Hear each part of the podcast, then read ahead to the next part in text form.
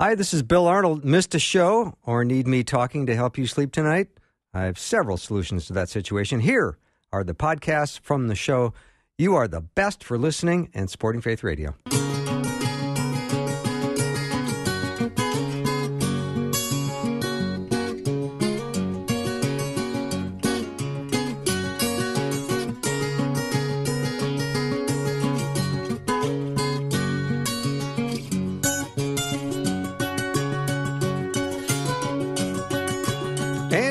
Welcome to the afternoon show. I'm Bill Arnold. I'm glad that you've uh, joined me today. I'm excited to spend these two hours with you. Guy Talk is going to be happening in just a minute.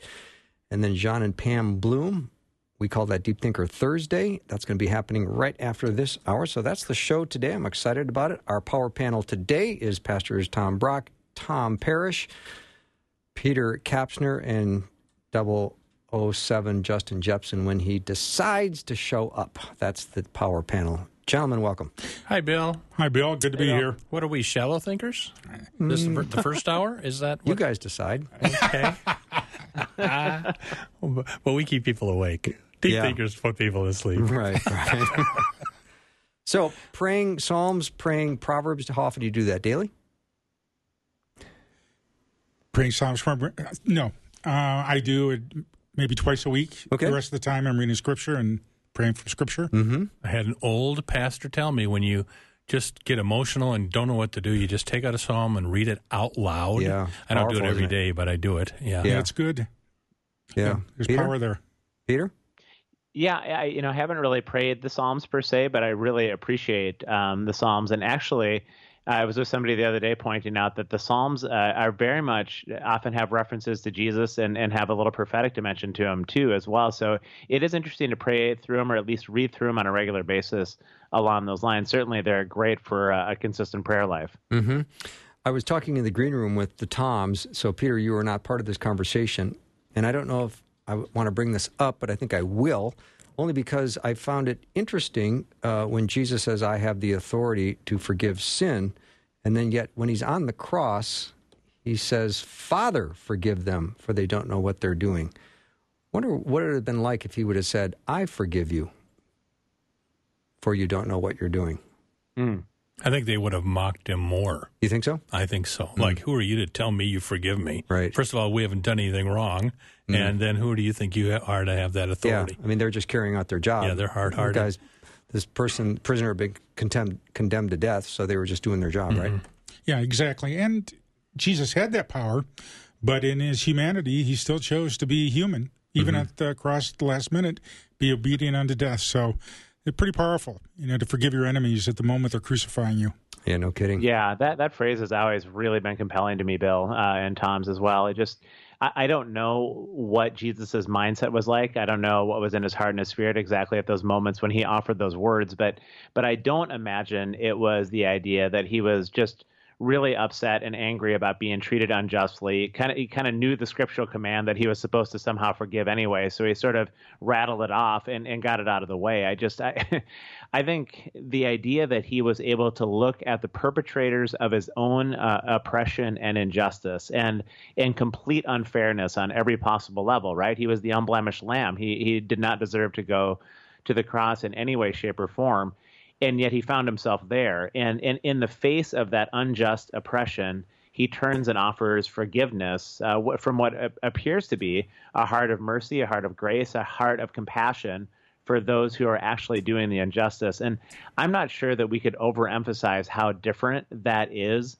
than to the very understandable response today to to injustice, where we tend to respond to injustice with uh, shaking our fist and and uh, and yelling and screaming about how unfair might things might be. And and again, I'm going to use the word understandable in that because I think when somebody is a victim of injustice, it, it is terribly understandable to have that response. And yet, I don't know any other way to get around it than the kingdom response is different than the understandable spon- response of this world. And and I'm not even sure what it looks like for a group of people Now, who Bill, are the the you know objective um, victims of injustice to turn around and meet that injustice with forgiveness and love. I, I just that's otherworldly stuff in that moment. now, Bill, for a deep thinker question related to that. I'll Did ask John and Pam next hour. yeah, please. but Did God the Father forgive them for what they did to his son? That's a very deep thinker question.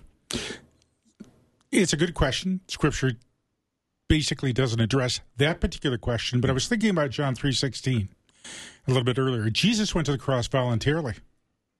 He wasn't forced to go. He obeyed the Father and Yes, went to the did. cross. And I think uh, late at night when I really get tired and I don't have anything to do, I'll go to YouTube once in a while. And you'd be surprised how many movies there are teenage movies of teenagers picking on other teenagers in high yeah. school, except it's a movie, right? So the teenager they're picking on is the world's karate champion or, you know, something like that. And toward the end of the movie, he just beats up everybody. He's got the power, but he doesn't use it because he's a nice kid. Think if he had that power. Mm-hmm.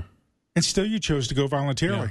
That's what Jesus did for us, and that's what makes it so Well, amazing. And I, you know, ultimately, ultimately, who crucified Jesus? The answer is God did. Isaiah 53. God was pleased to put him to grief. Yeah. But on the other hand, the, the uh, more immediate people were like Pontius Pilate, the Jewish leaders, and the soldiers.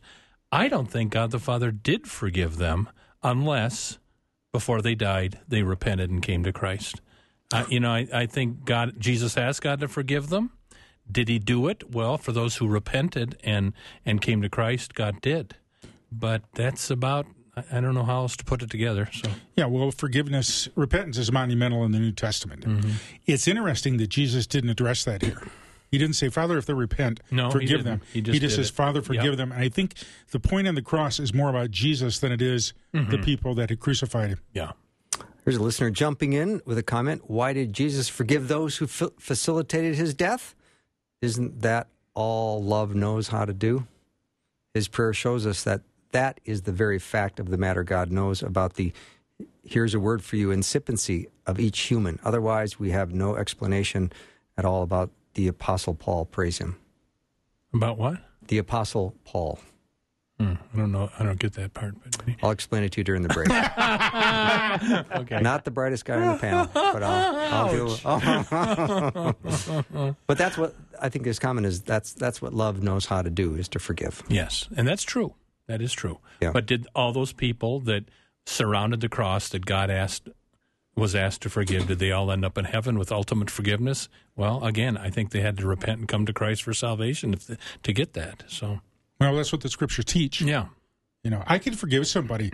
It doesn't mean that They they are not going to receive bear the consequences of their behavior. Right. Or they're going to receive it. Or they're going to receive it. right.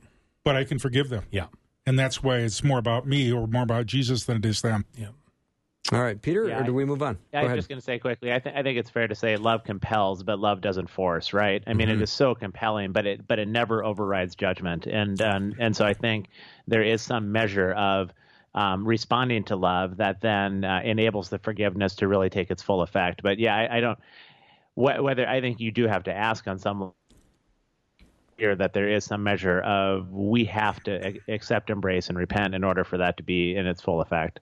And to quote Ali MacGraw from Love Story, love means never having, to, say, you're sorry. Mm, Buzz, it's the opposite. You know, uh, love is saying, I'm sorry. And if somebody is living a life of impenitent sin and they never are sorry, they never talk to God about it, they don't love God. You know?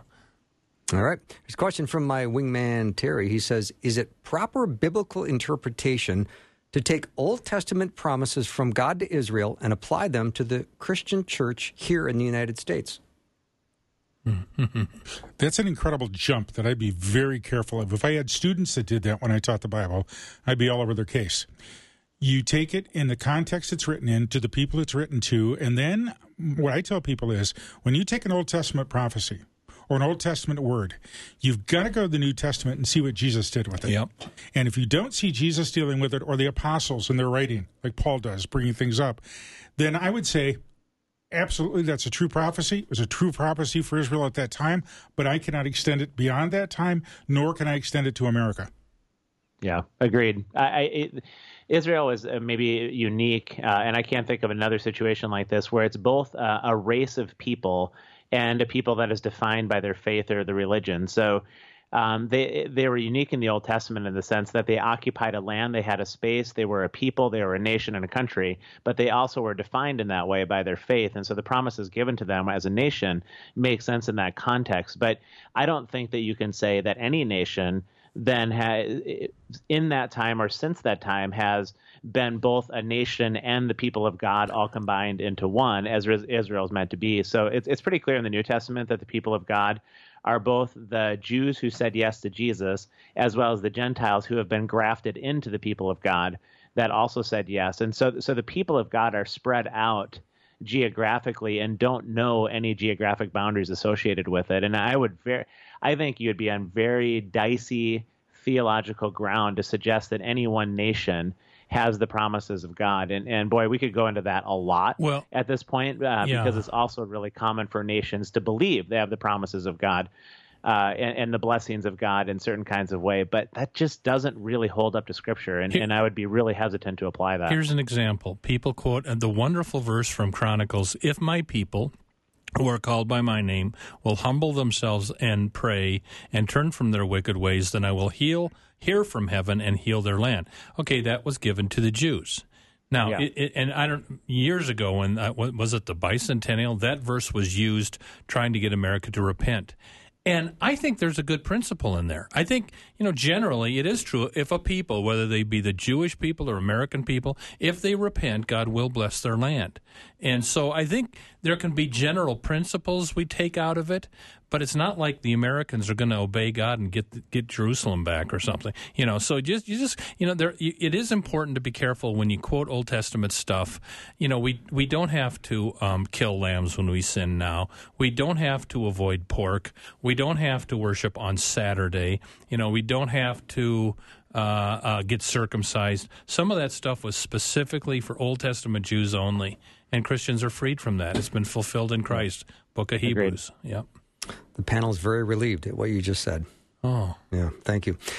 All right, I don't understand that. Uh, uh, uh, okay. I'll explain that too at the break. As a matter of fact, I can, think have, we we should can have a hot dog, Bill. Is that what that meant? Exactly. we'll, take a, we'll take a little break. If you have a question for the panel, let me know what it is. 877 933 2484. 877 933 2484. We'll tackle any question you've got. We'll do our very best. If you like email, bill at myfaithradio.com. Bill at myfaithradio.com. Be right back.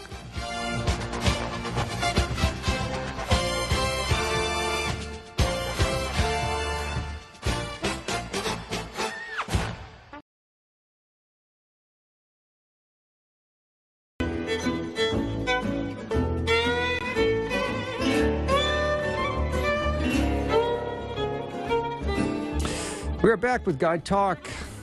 Pastors Tom Brock, Tom Parrish, Peter Kapsner, and still waiting for Agent 007, Justin Jeppesen, to drop in when he's done with his business with the British Secret Service. So that's what the plan is. Uh, let's another great question here. Paul writes in Romans 10, verse 9 If you confess with your mouth that Jesus is Lord and believe in your heart that God raised him from the dead, you will be saved. For with the heart one believes and is justified, and with the mouth one confesses and is saved. I'd like your panel to explain the difference between verbal confession of Jesus and believing Jesus in the heart. Aren't they the same thing? Have at it, gentlemen. Yeah, I, I mean, I'll Peter. jump in just quickly on this. I'd, I'd love to hear the the um, Toms on this as well. But uh, the heart in, in Jewish thinking and in Pauline thinking there is sort of the the seat of the human um, psyche and, and soul. It's where somebody's attitudes and and dispositions and and true values actually lie. Uh, and the mouth is just simply verbally expressing things. And so if somebody is a hypocrite, it means that they can verbally express things that are inconsistent with what's actually in their heart. And, and I think that happens all the time. But the point being is that somebody could say Jesus is Lord, but if within their values and dispositions and attitudes they, they don't have any kind of a surrendered life, there isn't a sense of I've said yes to following Jesus, no turning back. Um, I, I, I've said yes to the invitation to follow me you know, you can say anything you want really verbally, but that doesn't mean that it's consistent with what's going on in the heart. And so uh, there, there aren't one and the same thing, in, insofar as I understand it. Well, couple a couple of winters ago, I get in the car during a snow blizzard and I drive to my conservative Missouri Synod Lutheran church that I joined, and I got there and it was closed. and because of the storm. So I turned around and I drove back to my house and I passed a very liberal uh, Lutheran church that was open. So I thought, okay, I'll go in. And the verse for the day, the pastor gets up and reads Romans chapter 10. If we confess with our lips that Jesus is Lord and believe in our hearts that God raised him from the dead, you will be saved. Then the pastor said, Does that mean if you don't confess with your lips that Jesus is Lord and don't believe in your heart that God raised him from the dead, does that mean that you won't be saved? And the pastor said, Not necessarily. Mm. And I felt like jumping up and screaming, Yes, necessarily. And I think that verse teaches two things are necessary for salvation. You do have to be willing to confess him before others. Jesus said, I'll deny you before men if you deny me. I'll deny you before the Father and if you, if you deny me. And the second thing you need to believe in your heart, not in your head, but in your heart that God raised him from the dead. I mean, there are the devil believes in his head. The devil knows Jesus rose from the dead. But for salvation, you believe in your heart. That means you want it, you love it, it's important to you. So. Those two things are, are crucial. What does the scripture say? Out of the heart, the mouth speaks. In other words, you don't separate the two. Now, they're two different realities, but if it isn't in the heart, it's not going to come out of the mouth. If it comes out of the mouth, but it's not in the heart, you're not going to do it. And I think about, uh, I've known so many young men in my ministry who will tell me, Pastor, I've, I've really fallen for so and so in our, in our, our group or whatever. And I'll say, Well, have you told her? Well, no, I haven't said a thing yet. I said, Well, you know, is it in your heart? Oh, yeah, yeah, I really believe it. I like to marry her and spend my life with her. Then why don't you say it?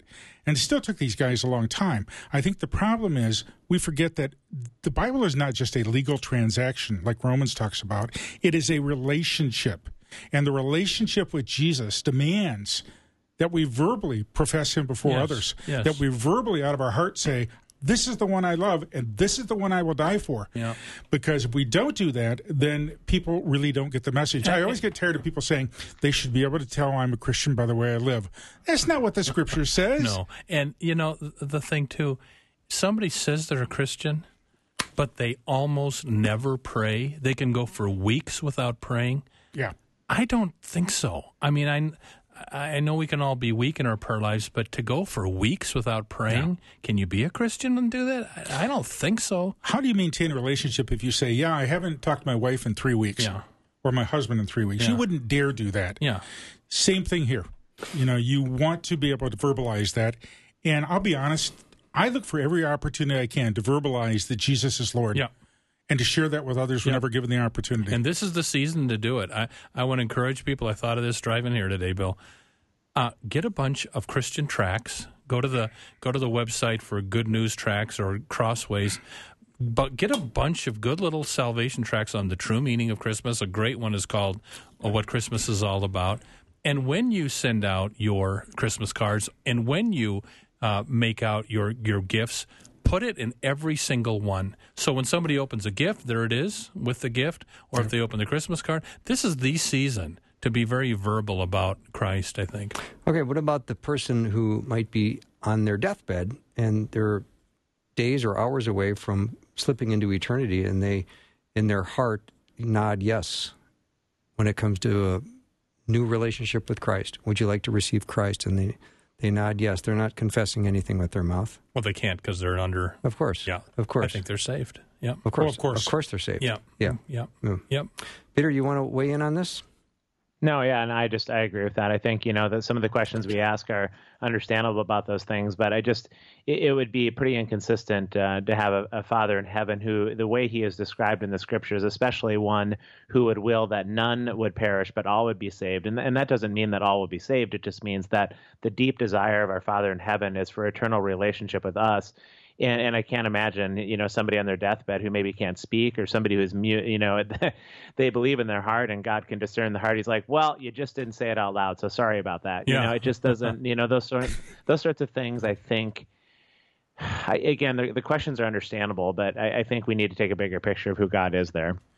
when I was a kid, there were two things that made me happy. One was having a TV, and the other was having food. And when I would eat, I would have a tendency to keep talking, but I would, and my dad would say to my mom, Alice, you understand Tommy talk. What did he just say? so I'm confident that even in a coma, if it's coming out of the heart, Jesus hears it and we're okay. Right. That's right.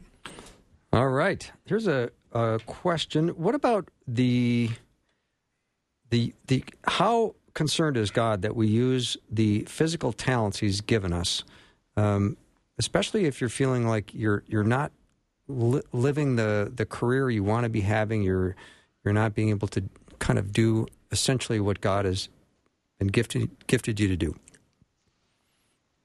And sometimes you get the career you want, and sometimes you don't, depending upon the environment you come from, the circumstances that are going on, the educational level, a variety of things. What I try to help people understand is this everyone who confesses Jesus as Lord has a clear mission, and that mission is to proclaim the name of Jesus, help make disciples out of others, and help them in turn become disciple makers.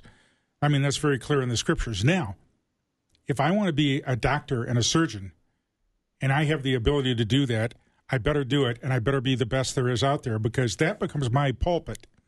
When I'm doing surgery on people and I do the best job I can and they recover and I can talk to their family, that's my pulpit for sharing with them the reality of Jesus and how important he was in that process. My dad was a home builder.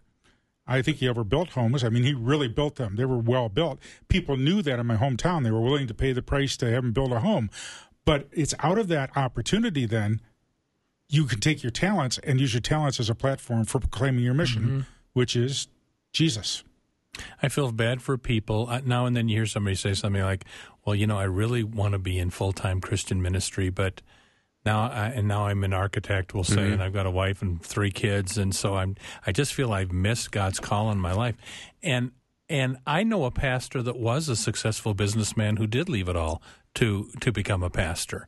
And uh, to me, you know, uh, what I would encourage people to do, where there's a will, there's a way. If God wants you to be a, some other profession than you are, pray about it and go for it because you're only alive once. Let me push that a little further.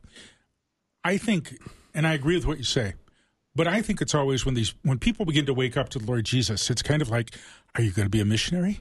Mm-hmm. Are you going to be a pastor? That's not no for everybody. No, that's right but are you going to be the best you can be at what you do mm-hmm. and in that process represent jesus the very best you can but be open to god changing that in midstream if he wants yeah. to change something that's yeah. fine yeah. but i don't think going into i wish there were a lot of people that weren't in the ministry i know because they don't represent the lord well yep. and my attitude is i would much rather see people that have that genuine call mm-hmm. wind up there but i believe every christian who confesses jesus has a call to be his ambassador of the yep. gospel wherever they're at yep all right. Yeah, I know we got a hard break. Uh, just quickly on that too. I appreciate what you guys are saying. Is that uh, I think it's really frustrating for people when they feel like they have a gift, they have a talent, they have a capacity, and yet there isn't a context in which that is being utilized. And it's one of the hardest things to just trust God that in the moment um, that that He will lead you in in both the days and in the months and in the years ahead. And and Parrish, what you've been saying this whole time, we do have a vocation regardless of context. And and I think right. to learn how to lean into that and, and, not understandably, but unfortunately, make an idol out of a certain vocation, I think would be really helpful. But yeah. it, it, would be important. Okay, Bill we have to go to break. Bill says it's yeah. break time. Let me know what your questions are. You can send them over via text to 877-933-2484, or you can send them via email if you like, and that email is bill at myfaithradio.com. 877-933-2484. We'll be right back with Guy Talk and the Power Panel in just a minute.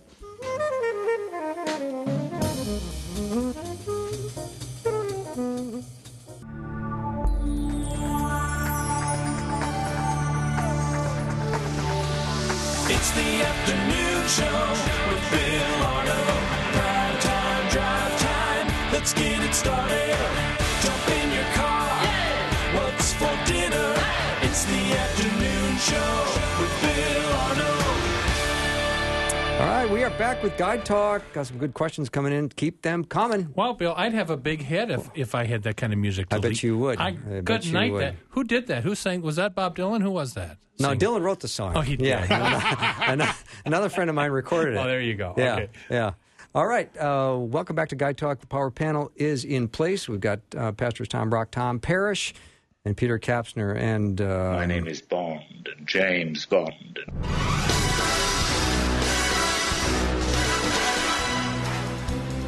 And guess who's just joined us? Oh my! Wow, oh I'm gonna be getting a big Amazing. keep playing that music. Justin wow, Jeppesen. It's a good one.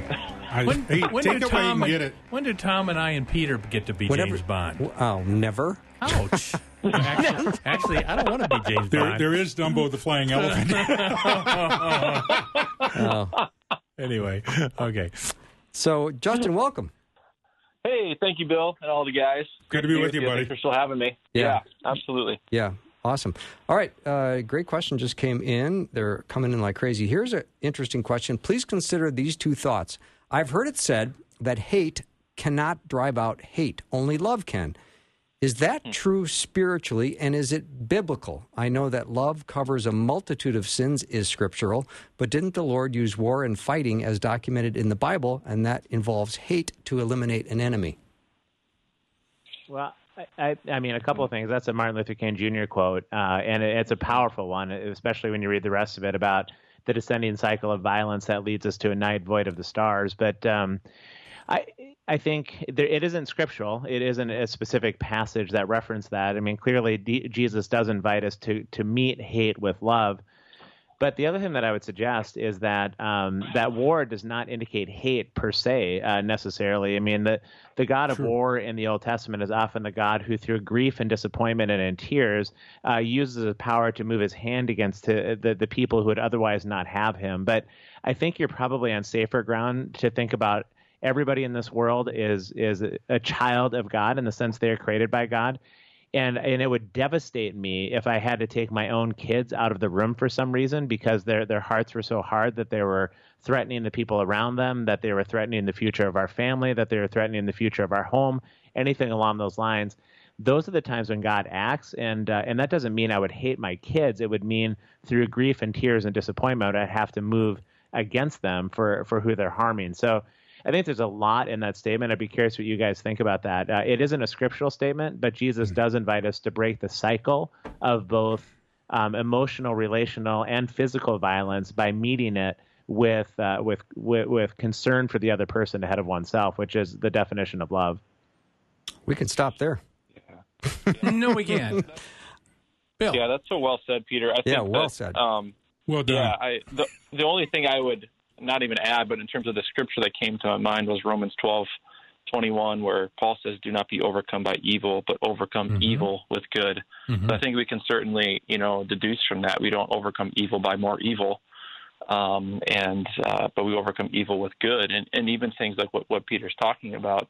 You know, we can even think, or even thinking of the wrath of God and His judgment. th- That is good, and that's part of that's a demonstration and actually a manifestation of His goodness um, uh, when that's displayed. And so, um, but but I think that, uh, yeah, I think we have to um, kind of delineate between that. What you know, and at the end, lo- love is going to overcome. Love will f- find a way, um, and and really, love will win back. Love will redeem, even even if, like to Peter's analogy, to, to remove the kids away. um, God's always going to be searching for a way. Uh, he's he's still going to be searching for a way to bring them back and to restore them back to the family.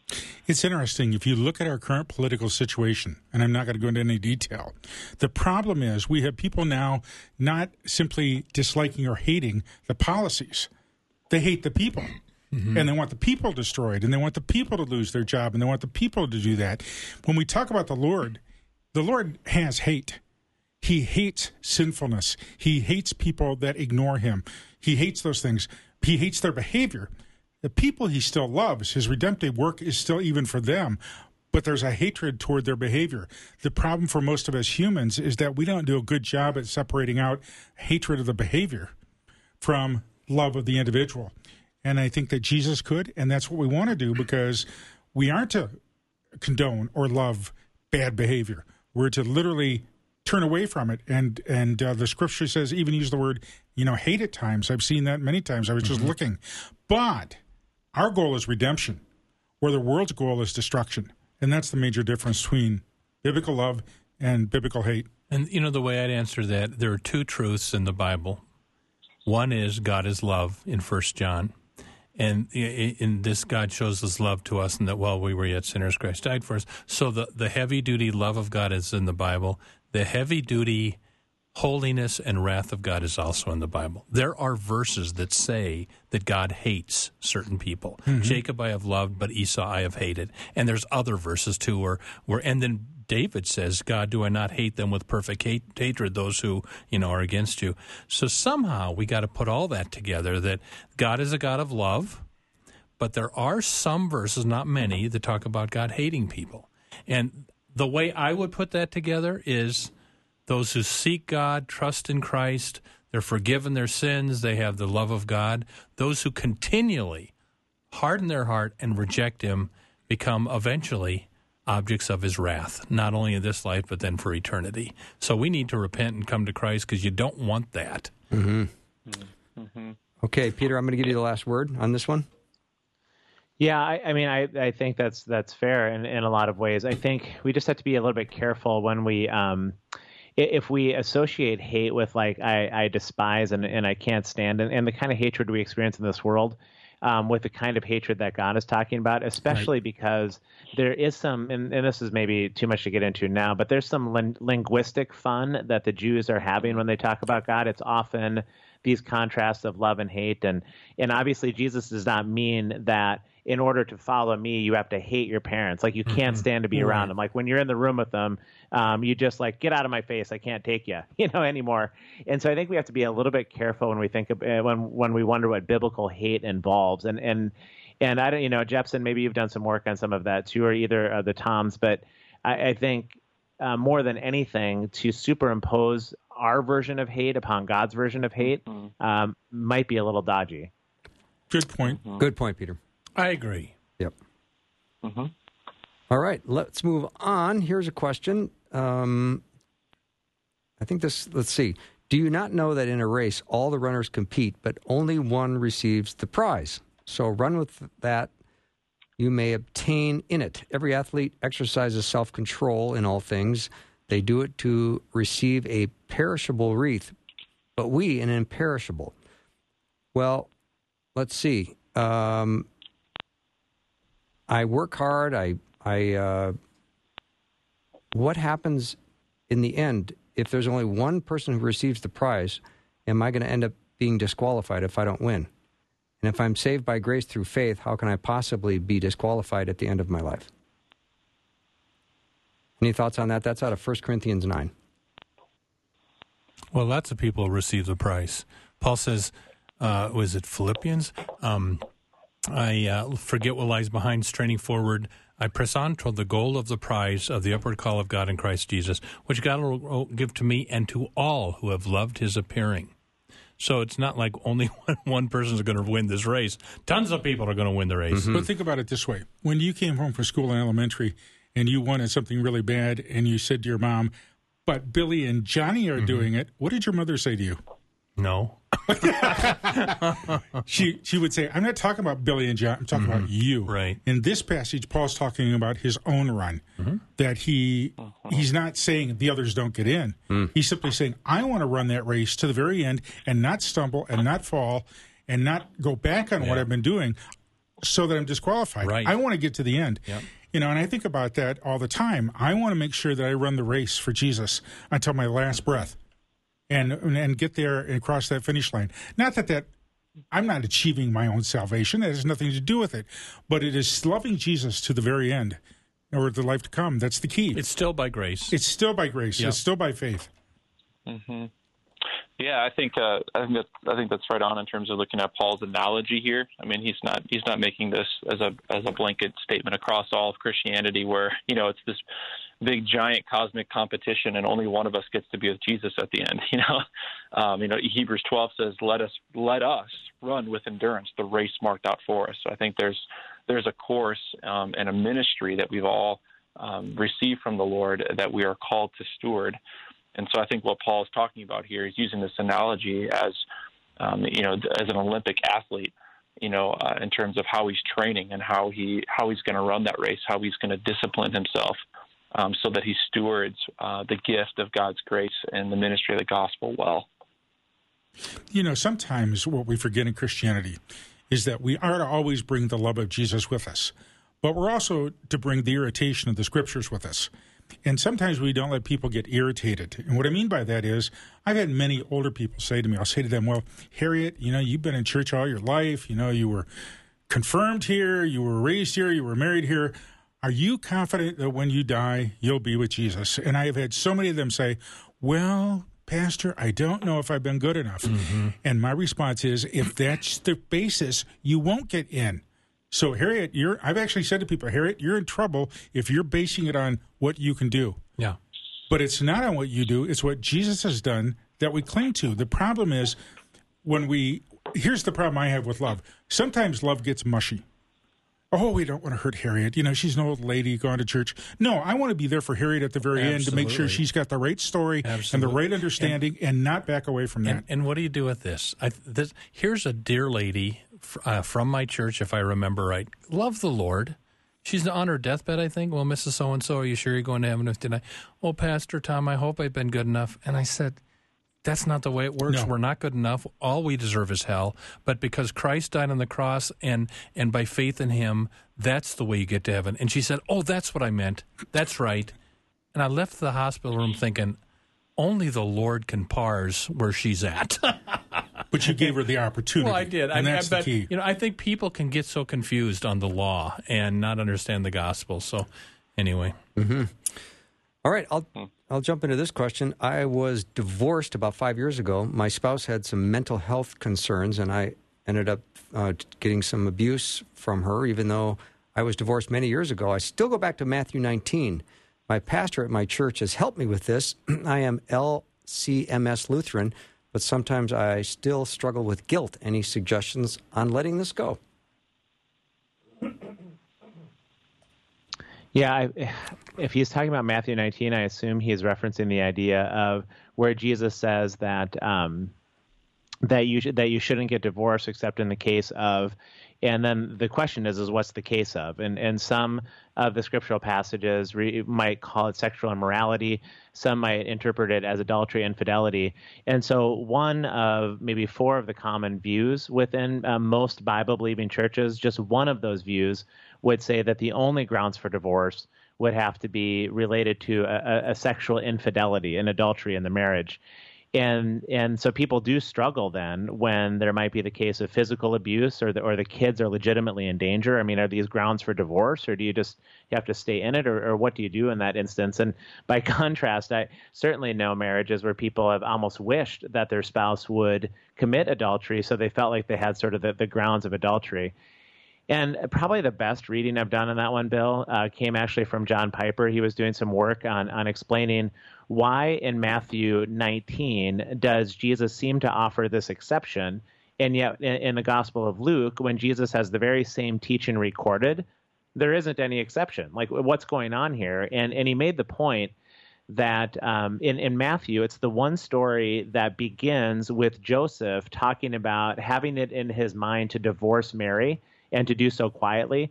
And he did that because he found out that she was pregnant. So he believed in his mind she already was in covenant with another person. Mm-hmm. And you can only be in one one flesh covenant at one time. And so he was rending himself from that because he believed she being pregnant already must have been in that that covenant and, and was seen as being right to do so. And what Piper is pointing out is that Matthew needed to stay internally consistent in saying that in case of, and, and the Greek word there in case of is just the general word of porneia. It's not, uh, I, I don't know how to keep explaining this too much, but um, it's not the word moicheia that has to do with the sexual adultery. It's porneia, which is just a general immorality. And Piper was saying, what's the immorality? Well, he wa- uh, Matthew is just going back to Matthew one and and saying the the immorality was that uh, it's the idea that you belong to another person. You already are found to be in relationship uh, with somebody else in that way, and thus. Uh, nobody, you, you shouldn't get married in that way. Luke doesn't tell the Joseph and Mary story, so Luke doesn't feel the need to offer an exception. And the point of all of that is, I think, to become dogmatic based on a Matthew 19 passage that says that in case of when it's not really referring to just adultery in general, it, it- there's something else going on that Matthew is doing. I think then puts the church in a really interesting position to say, so are there situations in which a marriage needs to dissolve. And uh, and boy, that's where the question gets really tricky really quickly. But I don't think we should be using Matthew 19 as sort of this get out of jail free card if there's adultery. And if not, we shouldn't even consider it. Mm-hmm. Take a little break. You're listening to Guy Talk. We still have time for a question or two. Let me know what it is. 877 933 2484. We'll be right back with the power panel.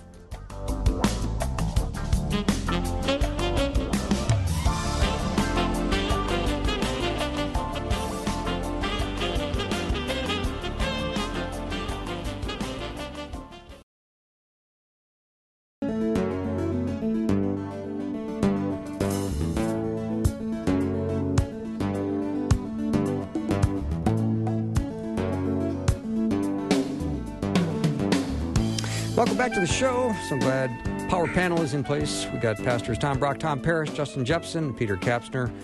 Thank you, gentlemen, for participating in this lively hour. I always look forward to it, and Me it's too. always lively. It is. It It's is. a nice job done by all. Thank you very much. You all have been get a lot of brain power today. There's some great answers that have been coming across. Even everyone's performing way above average. Well, Bill, thank you. I'm feeling better about this now. All right, here's a here's a verse out of uh, let's see Philippians chapter one. Paul writes about um, let's see. I thank my God in remembrance of you, always in every prayer of mine for you all, making my prayer with joy because of your partnership in the gospel from the first day until now. All right, let's talk about the that expression, the uh, partnership in the gospel. We hear a lot about church membership. Do we ever hear that expression, the partnership in the gospel? And how would partnership differ from church membership? Well, I think um, I remember having a conversation with uh, the former missions pastor of the church that I served at for a number of years, and he the reason why he he left his his role was he was um, you know he was a church member, but he was leaving to go into full time missions. And I remember we were having a conversation about Philippians um, when he's in that process, and we were just he was trying to figure out what's the best language to describe you know kind of his relationship now to the church. Um, and even though he's not going to be attending there because he's going to be going overseas, and we were we went right to this exact passage where I mean Paul, the, the book of Philippians. You know, a lot of commentators have talked about it as um, it's kind of like a missionary uh, letter back to, of Paul back to a supporting church.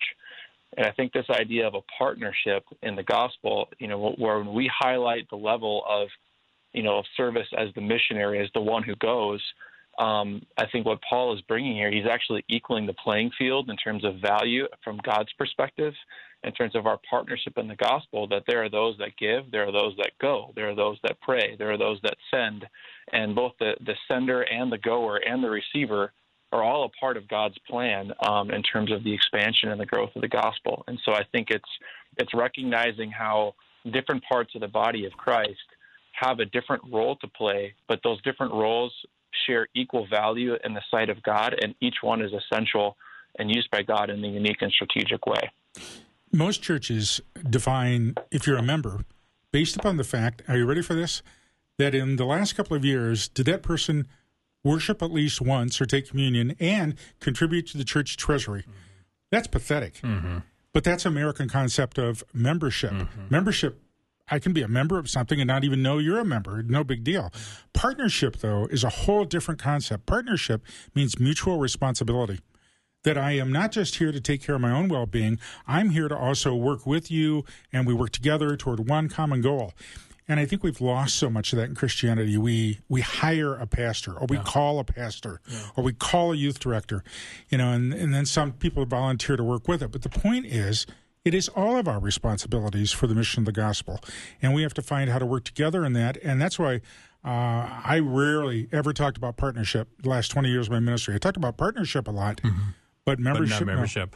And Yeah. you know, I think too with I hope all of our listeners are members of a church somewhere Sure. and that you partner with your church and that you give your tithe and your time and your talents to your church. But then I hope you also partner with other ministries. I, for oh, instance, I love International Christian Concern. Um, Voices of Martyrs. So you partner with people overseas who are helping the persecuted. Uh, there's something called the Timothy Initiative. Bill did a, uh, an interview with them. They're starting churches in Nepal, and you're partnering with them with your money. Um, just uh, uh, you know, helping, uh, like for instance, uh, an abortion clinic opened two minutes from my house now, and God bless people from pro life action ministries that are out there handing out Christian literature, trying to get women not to abort their babies. And you can partner with them by just, you know, either praying for them or giving money to their group. But, you know, it's, we all need to partner with our church, our local church, but then partner with other things too. Like Faith Radio. There you go, Bill. Why not? See, that's why I sit in the big chair. Boy, that was good. You see how I pulled that one out? Oh. there I'm you impressed. go. Oh, se- seamless. That's Yeah. great. Uh, speaking of that, um, let me move on to my next topic, which is that of sowing and reaping. Is is it a principle regarding the Word of God, or is it a principle regarding financial stewardship, or both? Both.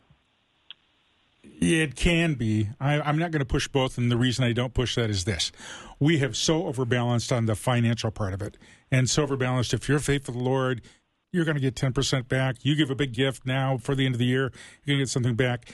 That almost yes, that's brought up in Scripture, and I'm not going to say that isn't there, but that's not really the focus. The sowing and reaping is everything to do with you know putting your effort into people who don't know the Lord so they have that opportunity to hear the good news. And I think what I worry about is that we have given people a way out by giving money. Now we need money. I'm not going to argue that, but it is much more than money. It is the investment of your time and your life into the life of these other people, and that's where the gospel takes root, and that's where things happen. Yeah, there's sowing and, and reaping is, Paul says, who you sows to his flesh will from the flesh Right. reap corruption. He who fl- fl- sows to the spirit will from the spirit reap eternal life. So there's all kinds of sowing and reaping in the Bible. Right. Mm-hmm. Yeah. Yeah, and I think all of it is, is is spiritual. You know, I think we can't have a false dichotomy of what we do with our finances is separate from what we do with Right. you know with with the Word of God, right? You know, I think it, I think it is, there is a sense in which there is a both and, um, and I think we see that when Paul's talking about your partnership in the gospel, and he was talking about how they they financially contributed to his missionary call and ministry, um, and they were partners in that. But he also wrote to the Corinthians saying, you know, that he who plants and he who waters are one, and each will receive his wages according to his labor. For we are God's fellow workers. You are God's field, God's building. You know, so I think that sowing and reaping is is kind of kind of a way of talking about the uh, kind of a dynamic and a way of life Yeah. within God's If we kingdom. can always talk about both and, I'm comfortable. Too often, that's not what I hear out of the pulpits. Right. It's usually stewardship time. It's either or, but it's always a both and. I think Mm-hmm. more often in the kingdom of God, it's a both and. Yeah. Yeah, and do you guys do you guys think it's fair too to be real hesitant about the idea of you know if I sow or use my money financially in the right things, then I'm going to re, re- you know reap some sort of reward uh, according to you know like things start going really well in my life. Uh, that that just seems like a bit of a heresy that I think a lot of people end up falling into. All right, gentlemen, it's uh, kind of a little bit out of time. Been a Oh, fast, no. uh, been a fast hour. Well, we have three minutes, and I could sing something, Bill. What, what would you like to sing, Tom? Because you know what, it's it's not the worst thing that happens when you sing. Oh, isn't that nice? It's the second. that's what I thought. Oh boy, that's rough. No, I. Yeah, what do you got? I got a little a little Oh, hymn. no, I'm kidding. I, No, we- no, you I'm, got a I'm beautiful nervous. voice. I, I can't sing, Bill. Oh, you've got a verse of something. Let's hear it. A little Christmas. Uh, Oh, um, one of my favorite Christmas songs. You know, I'm just thinking of this. I'm seven years old, sitting in church in Omaha, and they start singing, "As angels bending near the earth to strum their harps of gold." And I can remember when I was seven, thinking, "Isn't that beautiful?" but you know, just the whole beauty of this season. And I hope everybody has a great Christmas. And don't let people that tell you that, yeah, but it has pagan roots. Well, again, who says the devil owns December 25th? If the ancient Romans wanted to worship Saturn, that's their problem. Mm-hmm. You know, but I can worship Jesus on December 25th. So, and hopefully every day. and, every we day. just celebrate. Amen. Amen. So there's my song. All right, appreciate a little music on the afternoons with Bill Arnold show. It's always uh, always good. The ratings spike when that happens. just so you know. I bet it does. Yeah. spike. For the other station. There you go. I didn't have say what direction they spiked. Yeah. I just said they spiked. All right. Uh, thank you, gentlemen. Uh, have a wonderful Christmas next Thursday, of course, is Christmas Eve, so we won't be uh, meeting, but uh, we'll catch up in a couple more weeks. Uh, so we'll take a little break. When we come back, uh, John and Pam Bloom, Deep Thinker Thursday is up next. Looking forward to that. We'll take a short break and be right back.